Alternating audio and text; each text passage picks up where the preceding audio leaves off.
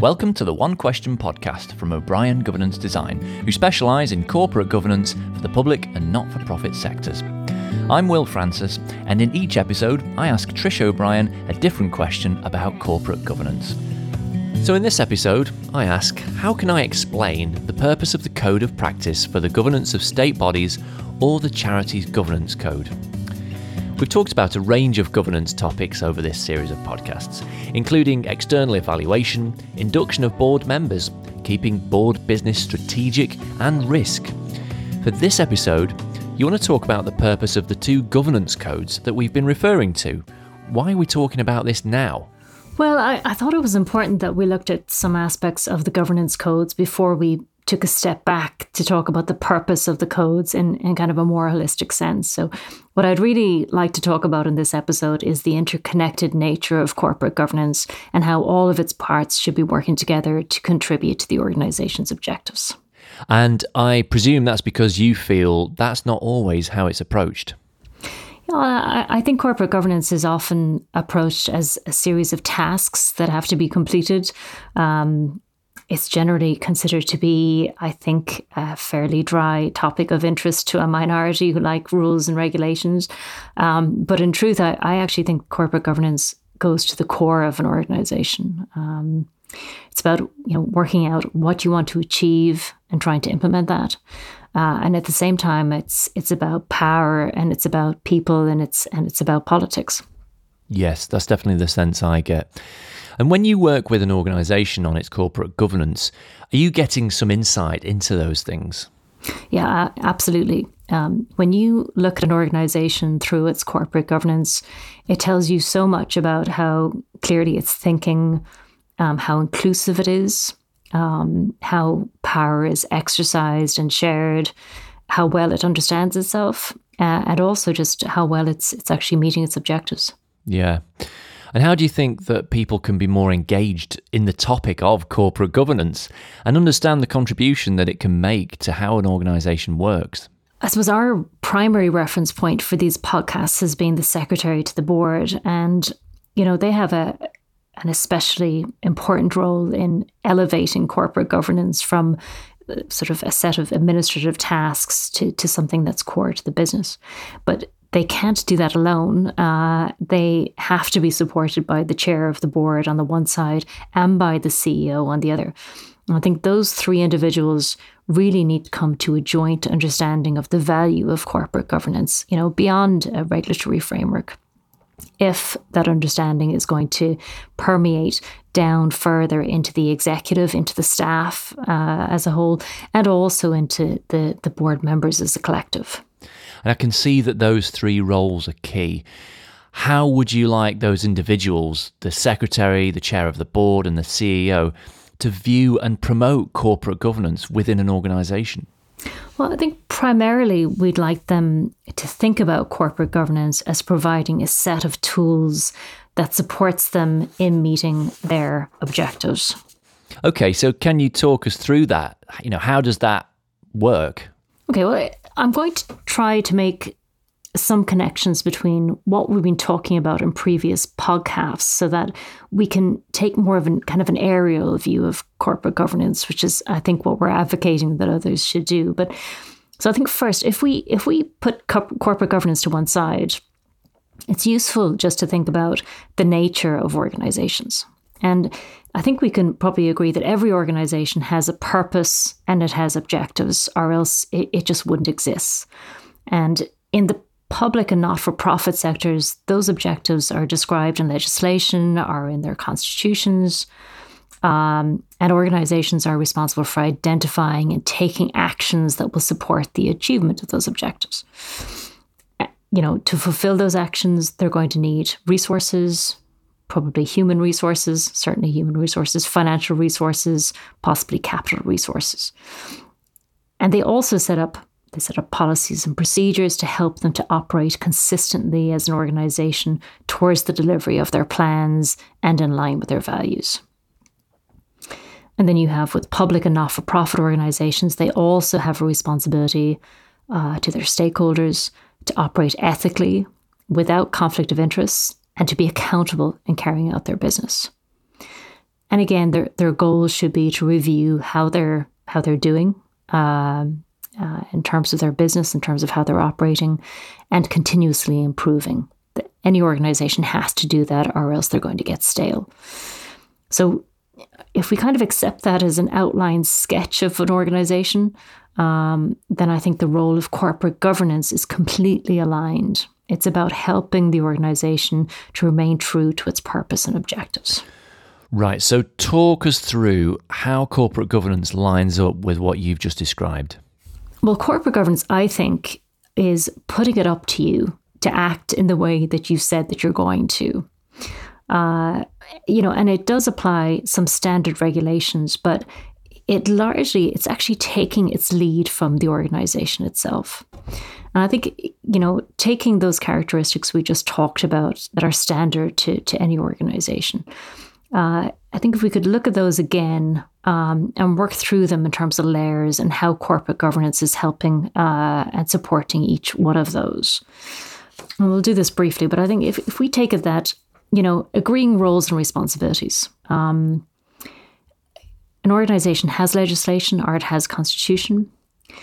The first thing that everyone has to know is what are the responsibilities, um, you know, who's doing what, who's accountable for what. Corporate governance rules, uh, codes, etc., will expect their terms of reference for the board and for committees. Um, and it pays a lot of attention to fleshing those roles out uh, and assigning accountability for actions and decisions. I think that's critical before we go any further. I think that's critical. Roles and responsibilities have to be clear. The board has to be clear on what it's doing. Staff have to be clear on what they're doing the codes will prompt that clarity. And sometimes that clarity doesn't come from within, it actually requires that external prompt. So I think corporate governance is supporting boards and staff in terms of, of uh, roles and responsibilities. The next thing then we said is that, you know, organizations, they have objectives, they have a strategy, they have a plan, they have something that they're trying to achieve. Um, and you know, corporate governance again, it's it assumes the development of a strategic plan that is informed collaboratively and expects that there is a plan for the delivery of that strategy that's taken account of the resources that are available. So every organization, it exists for a purpose and for a reason. Um, they have to decide where they're going, how they're going to get there. Corporate governance is simply those codes and regulations are simply assuming that fact they're requiring that, you know, how you're going to get there is documented, is planned for, and resources are assigned to it. The next thing I think linked to that then is is when you're thinking about where you're going and how are you going to get there, have you thought about things that could impact on you fulfilling your role? Uh, and, and, this is where again corporate governance can can assist in terms of uh, requiring that you start thinking about risks. You know, um, are you identifying where there's uncertainty uh, that matters? Um, and, and do you know what you're going to do about it? Um, you know, in your risk appetite tolerance, risk register, and your reporting, all of those things are keeping risk on your agenda, keeping uncertainty on your agenda. And you have to anticipate if you're if you're going to succeed. Next area I think is around, again, just trying to work through roles, responsibilities, strategy. The next thing is around resourcing. You know, are you using your resources in the way that you intended? Are you implementing your agreed procedures? Corporate governance in terms of your, you know, your audit and risk committee is helping you to keep on top of that. Internal audits uh, help you to see whether you're implementing policies and procedures as you intended. Uh, and if you're not, you know, why isn't that happening? Management accounts uh, keep you on track. They tell you what you expected to spend on on on what and how and why and, and whether that plan is unfolding as, as it's intended. So I, again, I think corporate governance is keeping the organization on track. It has objectives. It's got a strategy. It's got resources. It's got policies and procedures. You know, corporate governance is providing the prompts to make sure that things are operating as you intended that they should. Another few related issues, I think one is acting ethically, and certainly for the public and not for profit organisations that, that we work with, you know, uh, operating ethically and in the interests of their stakeholders is is absolutely um, uh, critical. And you know we've we've all seen you know when proper ethical provisions haven't been in place uh, and when there's been issues and, and problems of, of, corporate governance, um, there are significant reputational uh, issues that that arise from that. And I think corporate governance plays a very important role in um, providing some of the tools to manage that, you know, providing declarations for board members to agree with. Um, it prompts, you know, inspections of compliance with values. And it also provides the means through which staff members can raise the alert if things are not as they should be, you know, through through whistleblowing and, and other um, provisions provisions like that. So acting ethically uh, such an important part of how public and not for profit work together.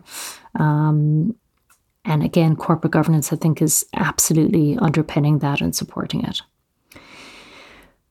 Working with stakeholders, you know, we've mentioned that public not for profit organizations, they have to work with stakeholders to fulfill their role. And those stakeholders can they could include government officials, funders, regulators, beneficiaries, and others.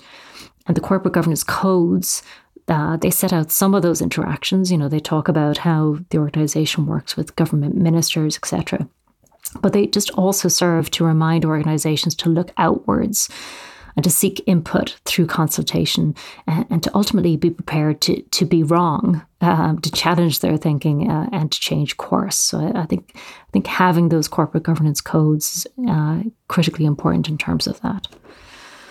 And then I think the last aspect is just reviewing and improving. Um, you know, I think that that sort of takes us into that that the final area of our sketch of the role of an organization is that it, it should wish to uh, review and improve.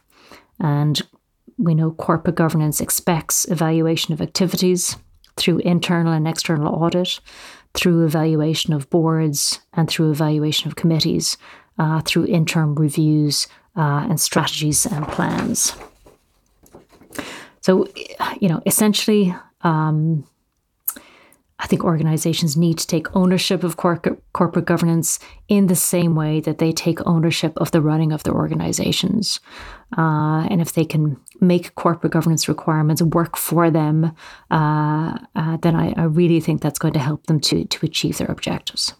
Yeah, I can see what you're saying, but most people seem to see corporate governance in a regulatory way, just a list of things to be complied with.